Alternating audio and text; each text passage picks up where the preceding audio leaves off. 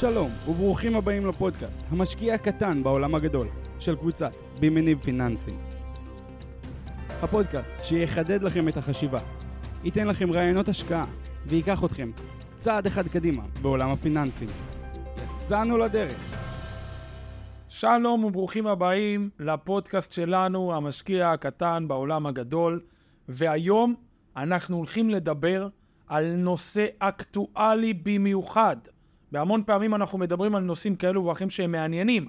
היום זה גם מעניין וגם אקטואלי. אה, אנחנו הולכים לדבר על נושא שכבר דיברנו בעבר, אה, על נושא אגרות החוב, שוק סולידי, אבל הוא מאוד מאוד מאוד מעניין. תפתחו את האוזניים שלכם בצורה הכי רחבה שאפשר. אני פה היום עם דני בריטמן. בוקר טוב, צהריים טובים, ערב טוב, כל אחד ואיפה שהוא נמצא בהאזנה לפודקאסט הזה. אנחנו אה, תחת הכותרת מלך האג"ח. היום הפודקאסט הוא שונה, היום אנחנו נדבר פרקטית, לא רק תיאורטית מה שהיה בעבר, ואני לא חושב שיש זמן אה, יותר טוב מהמצב מוצא שאנחנו נמצאים בו. תודה, דני. אז באמת, זה הולך להיות פודקאסט ממש ממש מעניין וממש ממש אקטואלי. אנחנו יוצאים לדרך, הכותרת היא מלך האג"ח, אה, ואנחנו מתחילים. אז דני, שאלה ראשונה, אה, כולם מדברים עכשיו על האטרקטיביות הזה של, של שוק אגרות החוב, זה קופץ. תרשום שוק אגרות החוב בגוגל, יקפוץ לך גלגליסט וגלובס ו- וכל האתרים הכי גדולים, אה, אבל אני בא ואומר, רגע, בשביל מה התכנסנו? אני ואתה באים פה לשבת ולדבר עם החבר'ה, אמרנו להם מלך האג"ח, אנשים עובר להם בראש, רגע, זה שוק שבחודשיים האחרונים, או באופן כללי, בשנתיים האחרונים, רק צובר הפסדים. אז למה בכלל אנחנו יושבים לדבר עליו? למה הוא מעניין? בבקשה. טוב, בואו בוא נתכנס אה, אה, לנקודת המוצא. ראשית, אני רוצה לחלק ברשותך את התשובה לשתיים או שלושה חלקים מרכזיים כדי להבין את נקודת המוצא, אה, ואני אענה כמובן על השאלה. ראשית, אה, אנחנו בנקודה מאוד מאוד חריגה, סטטיסטית, היסטורית, איך שלא תסתכל על זה, בנקודת המוצא היום, בהשקעה באגרות חוב, ואני אסביר. ראשית, אה, אם מתחילת השנה, בואו בוא רגע נתחיל, מתחילת השנה, שוק אה, אה, המניות עלה מאוד מאוד יפה, הוא עלה משתי סיבות עיקריות, אחד, ההייפ של הבינה המלאכותית, שתיים, ציפיות משקיעים להאטה באינפלציה, האטה בריבית.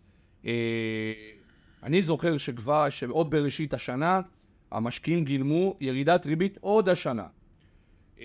נכון מאוד. ואנחנו ראינו ראלי מאוד מאוד משמעותי בשווקים הפיננסיים, בהובלת, בהובלת הנסדק, עלייה של עשרות אחוזים, ומאוגוסט הסיפור הזה נעצר. אנחנו חודשיים אדומים, חודשיים של ירידות בשוק המניות, הירידות המשמעותיות יותר מתחילת השנה, נסדק כבר באזורים של מינוס 8% למטה, S&P אזורים מינוס 7% למטה, בסדרי גודל האלה. בחודשיים האחרונים, ואחר לפני אוקטובר, שצפוי להיות גם אה, לא פשוט בכלל. אז uh, למה זה קורה, ומה uh, קורה בשוק, אגרות החוב וכדומה.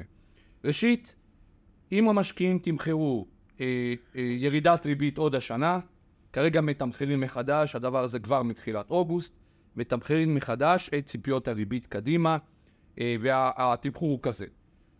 המשקיעים בחרו צד, התרחיש הוא נחיתה רכה, לא רואים מיתון בשלב הזה בארצות הברית, מבחינת מה שהמשקיעים מגלמים.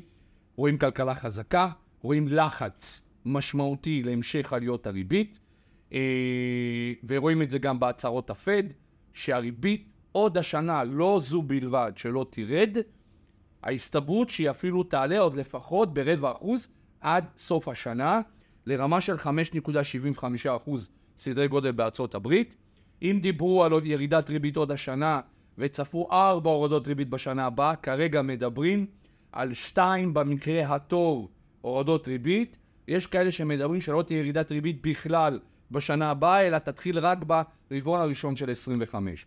כתוצאה מכך, יש לחץ גדול מאוד על ציפיות מחודשות לריבית גבוהה יותר, אינפלציה גבוהה יותר, ולכן אנחנו רואים מצב שתשואות האג"ח עולות אגרסיבית למעלה, בעיקר במח"מים הארוכים, שם הסיפור מאוד משמעותי.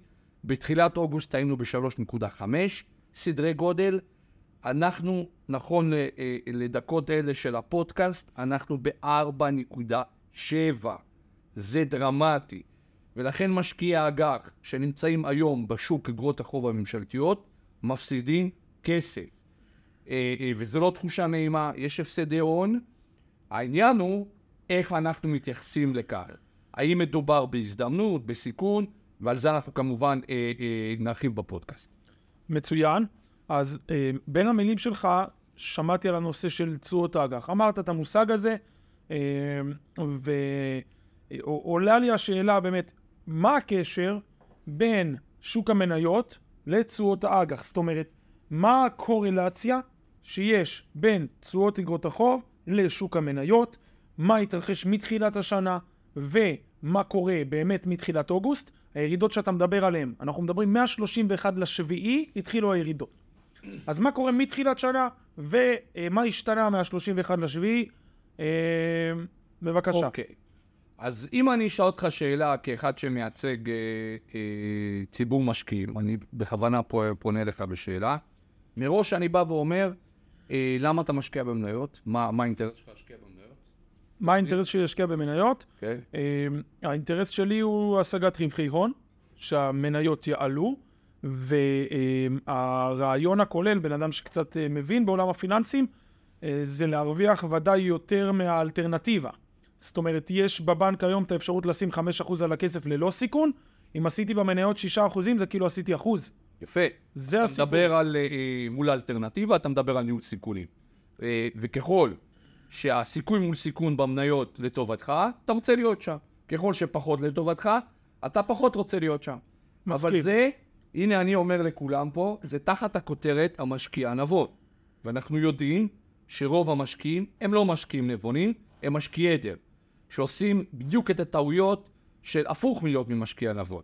כי זה בדיוק הסיפור, ואני אסביר. תראה, אם אנחנו לוקחים, נכון לרגעים אלה, את המכפיל של מדד ה-S&P, שבעיניים שלי אה, אה, יקר, שהוא יקר ואני אסביר גם למה, אה, הוא ברו, באזור ה-20, מכפיל ה-S&P אזור ה-20. הוא לא בבועה, זה לא שאתה פה... זה לא בבועה, אבל- הוא יקר כי אני צופה ירידת רו- רווחים, אה, בירידה ברווחי החברות כבר ברבעון הקרוב, ולכן אני חושב שהוא נוחה טיפה מעל. עכשיו, אם אני לוקח אותו, אני מחלץ ממנו, כמו שאנחנו לומדים בכל הקורסים שלנו, תשואה של חמישה אחוז, סדרי גודל בין ארבעה לחמישה. חמישה אחוז, האם אחוז עשרים זה ברמה- חמישה אחוז. ברמה, ברמה שנתית. זאת אומרת, אני אחזיר את ההשקעה ב-20 שנה, זה מביא לי חמישה אחוז שנתי. עם סיכון כמובן, כן? סיכוי מול סיכון. לאורך ה-10-15 שנים האחרונות, המכפילים נעו בין 18 ל-24, והתשואה הגלומה הייתה אטרקטיבית להשקעה, כי אלטרנטיבית הייתה, האלטרנטיבה הייתה אפס. היום אנחנו צריכים להבין שהאלטרנטיבה היא כמעט אחד לאחד מול המכפיל. זאת אומרת, היום אגף ממשלתי אמריקאי שאמור להיות כסף מובטח, נותן 4-7, שזה עומד כמעט אחד לאחד מול המכפיל. בעצם אין לנו פרמיית סיכון היום בהשקעה באפיק המניות. במילים אחרות, השקעה מנייתית של משקיעים נבונים, לא רדר, שזה רוב הציבור, אנחנו רוצים להיות משקיעים נבונים, היא במספר תרחישים מאוד מאוד ברור. א', שהרווחיות תעלה כדי להצדיק את המכפיל בשנים הקרובות. הדבר הזה יכול לקרות לא בהסתברות גבוהה, בעיקר אולי בגלל הסיפור של ה-AI, אבל אני לא חושב שזה יהיה משהו שהוא אה, יקרה כל כך מהר, זה אחד. אה, אה, אה, וירידת ריבית חדה מטה, אה, ושתגרור צור, ירידת תשואות. אם הדברים האלה לא יקרו, אין היום הרבה אינסנטיב להגדיל סיכון במדד ה-S&P ובמדדי המניות מול תשואות האג"ח הגלומות. לכן זה הקשר. כשאין אלטרנטיבה, תשואות נמוכות, משקיעים מגדילים סיכון. בעולם של היום, אנחנו נלך ונראה פחות ופחות מניות, יותר ויותר איגרות. איגרות חוב. איפה הקייג'? שאנחנו לא יודעים לתזמן, ואנחנו לא יודעים להגיד מתי התשואות יגיעו לשיא, ומאותו רגע יתחילו לרדת ולייצר רווחי הון למשקיעים. ופה נדרשת סבלנות מאוד גדולה של משקיעים, שלעיתים, לצערי, לא תמיד אנחנו מוצאים אותה, וזה לא פשוט. כרגע המכשיר הוא הפסדי, כי תשואות, הגעת ל-4.6, אתה אומר, זהו, זה לא יעלה, זה כבר 4.7, וכבר מדברים על 5.2. זה לא אומר שהמכשיר לא אטרקטיבי להשקעה, זה אומר שמשקיע שרוצה להגן על עצמו מפני מיתון, להגן על עצמו מפני ירידה, ואנחנו תכף נעבור מה קרה בהיסטוריה, מירידה בשוק המניות. המכשיר הזה עשוי לייצר רווחי הון מאוד משמעותיים, העניין הוא זה לדעת לספוג בטווח הקצר. מי שידע וינשום אוויר יגלה שהמכשיר הזה, לפחות בשנים הקרובות, צפוי אה, אה, להשיג תשואה גבוהה יותר אה, משוק המניות. ואני רק במשפט אחד בבקשה למאזינים, ונעבור הלאה. קצת בפרספקטיבה, עד כמה יש היום הזדמנות באג"ח ממשלתי. ראשית, רמת התשואות בארצות הברית של 4.7 זה שיא של 15 שנה. 15 שנה לא היינו ברמת תשואות כאלה. שתיים, אנחנו כבר ברצף השנה השלישית של הפסדי הון באגרות חוב ממשלתיות. אנחנו התחלנו את ההפסדים את 20, סיימנו, 21 אה, סיימנו לקראת הירידות בסוף השנה, אבל סיימנו בשלילי. 22 שלילי מאוד, מאוד עשרות אחוזים למטה, כולנו מכירים מה שקרה. ולהפתעתנו, גם 23 צפויה להסתיים שלילית. אני מדבר על הפסדי הון שלוש שנים ברציפות. לא קרה אירוע כזה בארצות הברית 250 שנה. ולכן משקיע סבלני, משקיע נבון, משקיע שמבין שבסופו של עניין הכסף החכם הוא השולט בעולם, ואנחנו צפויים לראות הקטנה של אה, אה, מניות מול הגדלה של אג"ח ממשלתי בחודשים קדימה, התופעה הזאת תלך ותאיץ, מבין שהיום ההזדמנות היא בעיקר באג"ח, הזדמנות היסטורית, לפי כל הפרמטרים שציינת. זאת אומרת, בשורה התחתונה, אם אנחנו לא נראה עלייה ברווחיות החברות, או ירידה בריבית, האג"ח ימשיך להיות הרבה יותר, הוא הרבה יותר מעניין משוק המניות, היום. בוא נעזוב רגע את ירידת ריבית, כי ירידת ריבית היא שאלה, האם זה בגלל מיתון או בגלל אינפלציה. בשורה התחתונה, אם החברות לא ירוויחו יותר, בדיוק. המניות לא מעניינות כרגע, חד משמעית. אלא הרבה יותר האג"ח מעניין. עכשיו שלא ישתמע מכך, סליחה. שאנחנו מחסלים תיק, זה ברור שלא. יש מקום למניות, פשוט לעשות התאמות, וכן... להוריד סיכון במניות. בדיוק. כי לא. פעם היינו 80, 90, 70, 60, העולם הזה נגמר. תמשיך. יפה. אז, אז בשורה התחתונה, אם אנחנו לא נראה רווחיות, ו... ושוב, הרווחיות הזאת מאוד תלויה גם בריבית, שהריבית היום מקשה. לפני שאני ממשיך, במקרה ומישהו שומע והוא מבין 70 אחוז או 80 אחוז, אני אשמח אם תוכל רק לעשות את הקשר בדקה, את הקשר בין עליית מחיר לירידת תשואה וההפך. אתה רק תסביר את הנושא של מחיר עולה תשואה יורדת, רק שיהיה ברור למקרה שאחד או שתיים פה מאזינים והם לא סגורים על הנושא. אז בואו נסביר שוב על הרעיון של השקעת חוב. בסופו של עניין, לחוב שכיר, איגרת חוב, אנחנו מלווים כסף למדינה או לחברה. הלוואת הכסף הזאת אה, נסחרת, אני בכל רגע נתון יכול למכור. יש מחיר לאיגרת חוב, יש ריבית שאיגרת החוב משלמת, כל אחת עם המאפיינים שלה, ויש תשואה נגזרת מהמחיר. ככל שהמחיר יורד, התשואה על איגרת החוב עולה, וההפך, כמו שכאשר אתם ניגשים לשוק הנדל"ן והמחיר יורד, התשואה להשקעה תעלה, וההפך. מכירים את זה? יופי. אני אתן את זה בדוגמה, רק לצורך ההסבר.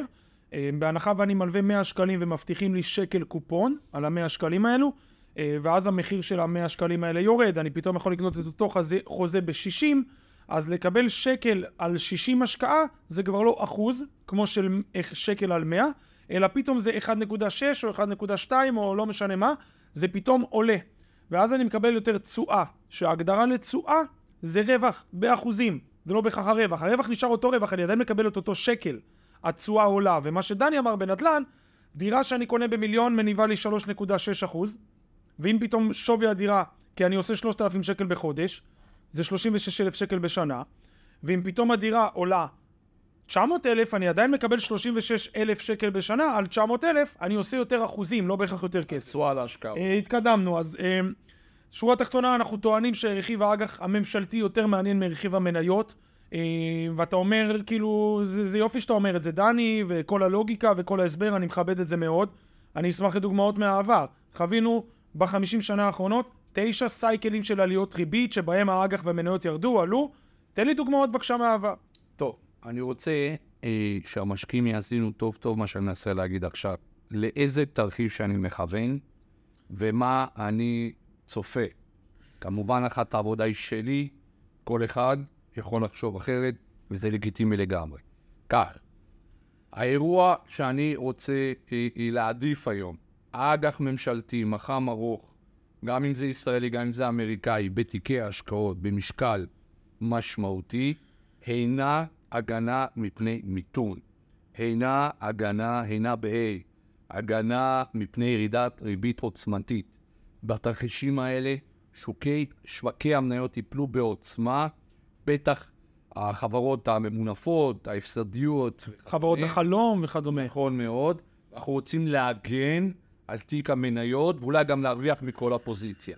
אז בואו ניקח לשלושה אירועים ב-15 שנים האחרונות ששוק האג"ח הממשלתי הגן עליך מהתעסקות בשוק המניות. נתחיל משבר 2008 שכולנו זוכרים. בשנת 2006, אה, שנתיים לפני המשבר, זה בדיוק מה שאני בא ואומר עכשיו. אתם צריכים לקנות עכשיו את האג"ח לפני מיתון בשנה, שנתיים הקרובות. זה הרעיון. את האג"ח לא קונים כשהכותרת היא מיתון, זה יהיה מאוחר מדי. אנחנו אומרים את זה כמעט בכל פודקאסט. אתה בונה חליפת השקעה בשוק ההון לפני שהדברים קורים, תוך כדי יכולת לסבול בטווח הקצר. זה הכלל מספר אחד בשוק ההון שאני יכול להעביר אותו למאזינים. בואו נחזור. ב-2006 רמת התשואות לעשר שנים הגיעה ל-4.85 ב-2006, לפני פרוץ המשבר ב-2008, בסדר? באמצע המשבר, במהלך המשבר, בנקודה הכי נמוכה שלו, תשואות האג"ח ירדו ל-2%. המשמעות היא 30% רווחי הון תשואה יורדת, על אג"ח- רווח עולה. על אג"ח ממשלתי לשנתיים, אה, אה, וזה אומר שאם התיק שלך היה 50-60 אחוז אג"ח ממשלתי, אתה מכל ההחזקה שלך, כולל במניות. בזמן שהשוק התרסק, אה, אחד המשברים 60%. הגדולים שהיו לנו במאה הייתה השנים האחרונות. השאלה כמה מחזיקים ממשלתי וכמה אתה במניות. ככל שהיית יותר בממשלתי ופחות במניות, הסבירות שלך להרוויח על כל התיק עלתה. יש משקיעים שהרוויחו כסף מהחזקה בממשלתי והפסדים במניות, מזכיר לכולם S&P ירד 60% בערך, וזה דבר אדיר. כי אם אתה מרוויח כסף ממשבר כזה עוצמתי, אתה עם המון המון עוצמות להגדיל סיכון בהמשך, וזו האסטרטגיה שאני רוצה. האירוע השני, משבר הרחובות בשנת 2011 אה, באירופה, בשיא התשואות עמדו על 3.45, תוך שנה שוב ירדו ל-2, וזה שוב 15% רווחי הון בשנה. אבל שיא השיאים, אולי האירוע הכי גדול בהיסטוריה מבחינת רווחי הון בטווח קצר, היה בקורונה. בקורונה. בשנת אה, 2020, שים לב דביר, באזורים של לפני פרוץ המשבר אנחנו על 3.05 תשואות לעשר שנים. תוך חודשים ספורים הריבית צנחה לאפס, אנחנו היינו בחצי אחוז, זאת אומרת רווחי הון של 30 אחוז פחות משנה. וזה אפיק סולידי, וזה אפיק שאם זה קורה, תאר לעצמך איך אתה מגן על עצמך מפני אה, אה, בעיות בשוק המניות. אה, וזו הסיבה שאנחנו צריכים היום להגדיל אג"ח ממשלתי בדיוק ברעיון הזה, שאם יבוא מיתון והתרסקות אמיתית בשוק המניות, אנחנו צפויים אה, לייצר רווחי הון. אני חייב כוכבית קטנה. אין הסתמכות על העבר כדי להבטיח 100% את העתיד.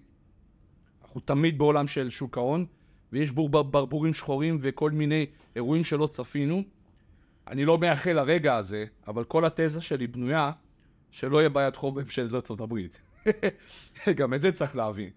אה, זאת אומרת, שלא ניקלע חלילה למיתון או לנפילה בשוק המניות, שחלק מהנפילה זה גם במשבר חובות אמריקאי, כי אז לא בהכרח שכולם ירוצו לאג"ח האמריקאי, אה, מה שיקרה כנראה שירוצו לביטקוין, וזה בדיוק התזה, שזה אולי יהיה הנקודת פריצה שלו, כי גם לא יאמינו בחוב האמריקאי. אני שם את זה בהסתברות מאוד מאוד נמוכה, זה אירוע קיצון. ברור לכם שאם החוב האמריקאי, שזה הבנצ'מרק העולמי לנושא החובות, ייפגע, כל הרעיון של בנקים, פקדונות, בכל העולם, ייפגעו יותר. אז זה תרחיש אפוקליפטי מאוד, שאני לא רואה אותו קורה, אבל חשוב להגיד שגם זה יכול. אני מקווה ש... שיקחו את זה בזה, אבל בסדר. אה, טוב, אני חוזר שנייה אחורה. אה, זרקת גם שוב פעם בין המילים, אני כל פעם תופס אותך במשהו ואני אחרי זה תוקף אותו. הנחיתה רכה.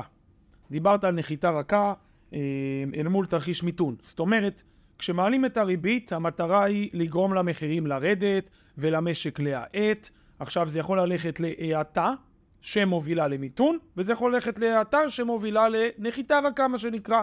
אה, השאלה שלי אליך, אמרת שהשוק בחר בגילום של נחיתה רכה. אז אה, מה עמדתך בנושא? אתה חושב שאנחנו נלך נחיתה רכה? אולי אולי תזרוק איזה מילה או שתיים. למה השוק מגלם ככה? מה, מה הסיבה שהשוק מגלם נחיתה רכה? ומה אתה חושב שיהיה קדימה? טוב, זה אה, אה, כנראה השאלה המרכזית, שכל אחד צריך באמת להבין אותה ולקבל החלטות למה הוא יותר מתחבר. אין פה אמת אחת. יש פה הרבה הרבה לחקור את ההיסטוריה, להבין את הדברים, לחקור עומק כלכלות ולגבש איזושהי תמונת מצב. הנחת העבודה שלי היא כזאת, ואת התשובה אני אגיד אה, בסוף. מה אני חושב? הנחת העבודה היא כזאת. בתחילת השנה, אה, עקום התשואות הוא עדיין הפוך.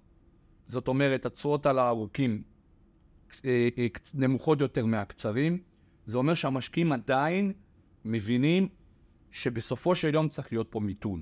אחרת אין היגיון להתהפכות עקום התשואות, נרחיב על זה בהזדמנות. יחד עם זאת, החל מאוגוסט אנחנו רואים שינוי. אנחנו רואים את המשקיעים מבינים שלפחות בטווח הקצר, מה שקורה בתרחיש זה נחיתה רכה. נסביר שוב, נחיתה רכה מיתון, אוקיי?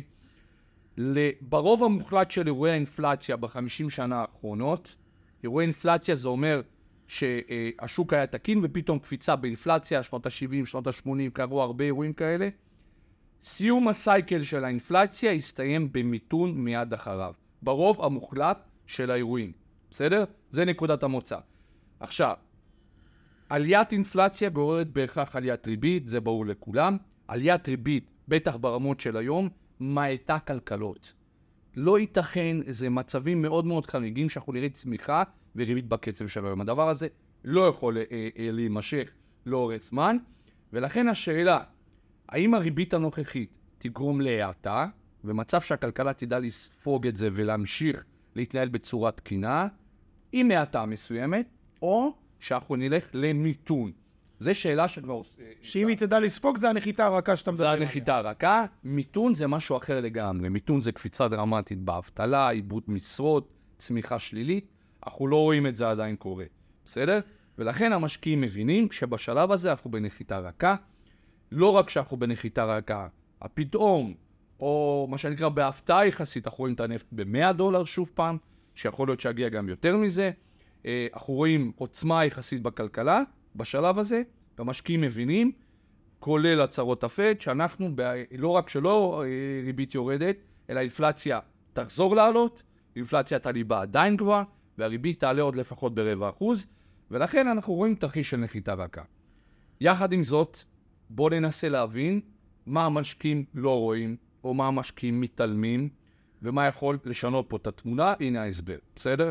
ראשית, היום, שים לב, תקשיבו טוב, ריבית על משכנתאות בארצות הברית 8%. ריבית אשראי צרכני בארצות הברית בין 10 ל-12 אני מדבר על הממוצע ואזורים מסוימים, כן? זה שהריבית היא 5.75 או 5.5 בסיס, זה לא הריבית לצרכן כמובן, היא קופצת עם פרמיות סיכון וכדומה, אנחנו מכירים את זה. זה דבר אחד. אנחנו רואים כמה תהליכים שקורים, שמתחילים אה, אה, אה, להעלות פה חשש, ותכף אני אגיד את התזה שלי.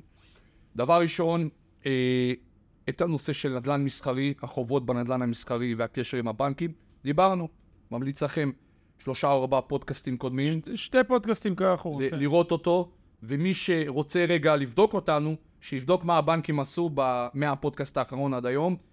ספוילר, ירדו עוד עשרה אחוז. כן. מוזמנים לקפוץ שתי פודקאסטים אה, אחורה. ותחזית קדימה, ירדו עוד עשרות אחוזים, זאת התזה שלי, תבדקו אותה. מוזמנים ללכת שתי אנחנו, פודקאסטים אחורה. אנחנו במצב ריבית אה, אה, גבוה מאוד. אנחנו במצב שהנדל"ן המסחרי בבעיה בארצות הברית, עם חובות גדולים, עם קושי למחזור, אה, למחזור, עם שטחי משרדים פנויים ב, אה, ב, ב, אה, גדולים יחסית באופן היסטורי, וחובות לבנקים. בנוסף, אנחנו נכנסים פה עוד שתי תחומים שלא מדברים עליהם. הנה, אני רוצה רגע לעדכן אותך ואני רוצה להסביר לכם. מתפתחת בעיה גם באשראי הצרכני בארצות הברית. דוח של אה, אה, אה, מחיקת כספים, מחיקת חובות של כרטיסי אשראי, עולה הנתונים הבאים. ואנחנו לא בתרחיש מיתון, אנחנו במשק של תעסוקה מלאה, שימו לב. אנחנו בשיא מאז 2008 בחובות מסופקים סלש חובות אבודים של חברות האשראי מול הצרכנים. אה, בדוח האחרון אנחנו ראינו 3.3 אחוזים סדרי גודל מחיקת חוב, זאת אומרת חובות פגומים. התחזית מדברת שנה מהיום על 4.9, זה דוח שפורסם לפני שבוע, ואנחנו לא בתרחיש של מיתון, מיתון יכול להביא אותנו ל-7-8, שזה כבר אירוע פיננסי אה, אה, חדש, שאנחנו לא בנדל"ן מסחרי ובנקים, אנחנו באשראי אה, אה, צרכני כולל. לא סיימנו בזה. היום, היום, היום, מה התאריך היום? שלישי לאוקטובר, האמריקאים בימים האלה מתחילים לחזור לשלם הלוואת סטודנטים. וזה עוד Game Changer רציני. נסביר לכולם. הסיפור של חוב סטודנטים אמריקאי הוא סיפור אדיר ממדים. אה, אה, רק שאלה, להערכתך כמה היום עומד החוב של אה, אה, אה, סטודנטים אה, אה, בארצות הברית, בכמה הוא מסתכם? אין לי השערה, אין לי השערה, אני מאמין שאנחנו מדברים על מיליארדים ולא על מיליונים, זה, זה דבר ראשון, ומעבר לזה אני לא אוסיף כי אני יכול ללכת להמון מקומות. 1.6 טריליון דולר. אוקיי. בסדר? בואו נבין את המספר. הלוואות סטודנטים. חובות סטודנטים בארצות הברית, 1.6 טריליון דולר. בסדר? תבינו את המספר, אני... לעשות לכם המחשה, אתם... אני רק אבלבל אתכם. המספר הוא עצום, המספר הוא מעיק, וארצות הברית מממשל טראמפ, טראמפ והמשיך עם ביידן, נתנו גר... אה, בעצם עצירה. נתנו שלוש שנים עצירה. אה, אה, האנשים היו מן הסתם מאוד מאוד בקשיים בקורונה, עצרו את החובות, את גביית החובות, ביידן המשיך. שימו לב, ביידן רצה למחוק את החובות של אחוז ניכר, בית המשפט העליון באמריקה פסל. הוא אמר אין לך זכות לממשלה ולנשיא אין זכות למחול אה, חובות. פסל למחוק חובות, כן. למחוק חובות סטודנטים, החובות חוזרים להיות משולמים החודש. עכשיו, זה פוגש צרכנים במצב מאוד מאתגר, ריביות קפצו, כבר החסכונות נגמרים, והופה, קופץ להם עכשיו עוד כמה מאות או אלפי דולרים כל חודש להחזיר חובות. ואנחנו לא מדברים רק על בני 20 ו-30, אנחנו מדברים גם בני 50 וגם על בני 60 שסוחבים עדיין חובות עבר. ההשפעה המיידית, המיידית היא ירידה בצריכה. כאן ועכשיו הם יוכלו פשוט לקנות פחות. ההשפעה הדרמטית יותר זה שהם לא יוכלו לשלם ואנחנו אה, נאיץ את הבעיית אשראי צרכני. מה אני בעצם התזה שאני בונה פה, ועוד לא סיימתי? שמתחיל להיות פה אולי קו מחשבה שהוא שונה ממה שמגולם בשווקים. ומה שאני מנסה כל הפודקאסטים האלה לעשות, זה מה המשקיעים לא רואים. מה אנחנו צריכים לעשות שהמשקיעים לא רואים או שהשוק לא מתמחר, כך מייצרים רווחי הון וניהול סיכונים חכם. לא, לא, לא, זה לא מעניין להשקיע מה שרואים כולם, כי אז אתה בעצם במשקיע עדר, וזה לא הvalue האמיתי. הvalue האמיתי לראות דברים שלא קורים. עוד דבר, אנחנו, והנה פה אני גם מתריע, על דברים שלעיתים המשקיעים אה, אה, אה, פחות מבינים את התמונה הגדולה. התבשרנו אתמול על IBI, הקרן השלישית במספר, אפילו הרביעית, שעוצרת שחרור כספים. IBI, בעלת קרן אשראי צרכני בארצות הברית, עם החזקה של קרוב למיליארד. לא מעט מהמשקיעים בישראל, המוסדיים והמשקיעים, מה שנקרא, יותר מתוחכמים, הזרימו כספים ל-IBI. פר טו פר, אשראי צרכני, אנחנו מכירים את המודלים. אה, עצרה, עצרה אה, אה, שחרור כספים. הכסף, מי שמבקש עכשיו למשוך, מעוכב. מעוכב, הוא יכול למשוך סדרי גודל בערך 50-60 אחוז, היתר מעוכב, והוא לא, לא יכול לממש את הכסף שלו. זה בא בהמשך לפגאיה, גם היא בעלת קרן אשראי צרכני בארצות הברית, ובא בהמשך לפניקס, שגם היא בעלת קרן אשראי בארצות הברית, ובא בהמשך לטריה, שהיא כפסע מריסוק מוחלט של כל המודל. ומה אני בעצם אומר פה? שימו לב חברים יקרים, זה בעצם, אנחנו עכשיו באזורים של 2007, לפני שקורה 2008. זה בעצם ה- הדברים הראשונים שעולים לפני שמשבר כלכלי יכול לפרוץ. כי אם זה היה בנק, הבנק היה נופל מחר בבוקר. למה? כי הייתה נוצרת בהלה וכולם מפילים אותו בדיוק. run to the bank ו... בדיוק. אירוע נזילות של גוף פיננסי בעל חוב הוא אירוע אדיר ממדים. בגלל שלא כל השוק מושקע, אלא זה אה, מוסדיים בעיקר, ו- ושחקנים גדולים יותר, זה עדיין לא יוצר תעודה. אבל משקיע נבון רואה כבר את הסימנים מגיעים. ואנחנו בבעיית אה, מודל בנקאי, peer to peer, הכל ביחד בבעיה. אם ה peer to peer ים מתחילים ליפול בעולם והם נופלים, ו... ש... שוב אני אעביר, הבעיה היא לא בעיה של מודל עסקי, הבעיה היא בעיית נזילות, זה משהו אחר. הגופים עדיין מתנהלים, יש להם איפה לשלם, פשוט בגלל שיש עלייה בשמיטת חובות, ויש עלייה בבקשה של הזה, אין כסף מספיק אה, אה, כדי להמשיך את המערכת, וחייבים לשמר כסף כהון עצמי. ולכן כרגע הבעיית היא נזילות, היא לא בעיה של החברה נופלת חלילה, אנחנו לא שם, אבל בעיית נזילות היא מספקת כדי ליצור משבר. וזה הניצנים הראשונים, אחריהם עשויים לבוא בנקים. ובנק זה סיפור הרבה יותר מהיר, בטח בארצות הברית, בטח בעולם של רשתות. מספיק שיש לך אירוע של נזילות, מפרקים בנק תוך run to 24 the שעות. ו... ראינו את זה, רשתות, אה, ואנחנו לא צריכים. לסכם, כשאתה רואה את כל התמונה, ריביות, בעיות בנדל"ן מסחרי, בעיות באשראי צרכני, בעיות עם החובות סטודנטים, ניצנים של אה, בעיות נזילות בגופי peer to peer, ותוסיף לכך עדכונים שקיבלנו לאחרונה על ירידה בביטחון הצרכנים, שזה דבר מאוד מאוד משמעותי, וכמה נתונים פחות חזקים מבחינת העוצמה של הצרכנים. אנחנו מבינים בהנחת העבודה שלי שהתרחיש הנכון להתייחס אליו הוא תרחיש מיתון, זה עניין של זמן. התרחיש הנחיתה הרכה, זמנו מוגבל. אני חושב אחרת מהשווקים, ואם אנחנו נלך לתרחיש מיתון, מי שייצר את הרווחי הון המיידיים יהיו אג"ח. ממשלתי. אז מי שחושב שהוא רוצה להיות משקיע נבון, אני ממליץ לו להבין את מה שאנחנו מנסים להגיד פה, בעמדתנו כמובן. דני, דברי חוכמה, מידע שווה זהב, ולא צריך להוסיף מילה. אה, באמת, פשוט מדהים, ואפילו הייתי מציע לאנשים, אה, א', לשמוע את זה שוב, וב', אה, אם, עולות שאלות, אם יש מושגים שאתה אומר פה אולי לא ברורים, או, או משהו, להציב ולשאול שאלות בפודקאסט ולפנות אלינו, אני, אנחנו ניתן מענה על הכל. אה, יש אה, אה, משהו אחרון ככה לסיום, בזה אנחנו נסכם. תוכל בבקשה לתת דוגמאות לתשואות אגרות חוב הממשלתיות שקיימות היום, זאת אומרת, למה זה מעניין להשקעה גם, וזה, זה, אתה יודע, בקטנה כן. ככה רק תיתן תובנות לסיום. חשוב לציין ולומר, לא משנה מה דני יגיד פה, הכל זה מידע כללי בלבד, זו סקירה, זו דעתנו, וזאת לא המלצה אישית לאף אחד לבצע קנייה או מכירה. יכול להיות שהדברים שדני הולך לדבר עליהם עכשיו, אנחנו מושקעים בהם, יכול להיות שלא, יכול להיות שאנחנו מוכרים אותם ויכול להיות שאנחנו קונים אותם. זה לא אומר כלום.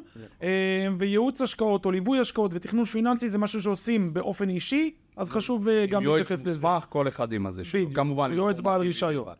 התשואות שכרגע בשווקים, שאני רק אה, נותן לכם דוגמית, הן תשואות אה, כאן ועכשיו שאפשר לרכוש אגרות חוב. אה, קדימון, המספרים היום שונים במהות לפני מה שהיה לפני שנה, שנה וחצי. אה, האזורים היו נמוכים משמעותית. גם לפני חודשיים. אה, ושימו לב למה שהשוק היום מציע. ועוד משפט, אני אסביר גם למה זה מעניין. אז אג"ח ממשלתי לעשר שנים ארה"ב 4.7. אג"ח לשנתיים ארה"ב 5.1. כמובן, התשואה היא תשואה שנתית. אה, אג"ח ממשלתי ישראלי אה, אה, 4.2. אג"ח של כלל ביטוח לארבע שנים, חברת ביטוח חזקה, דירוגים גבוהים, 5.5 אחוז. בנק לאומי, למח"מ בינוני, 4.8 אחוז.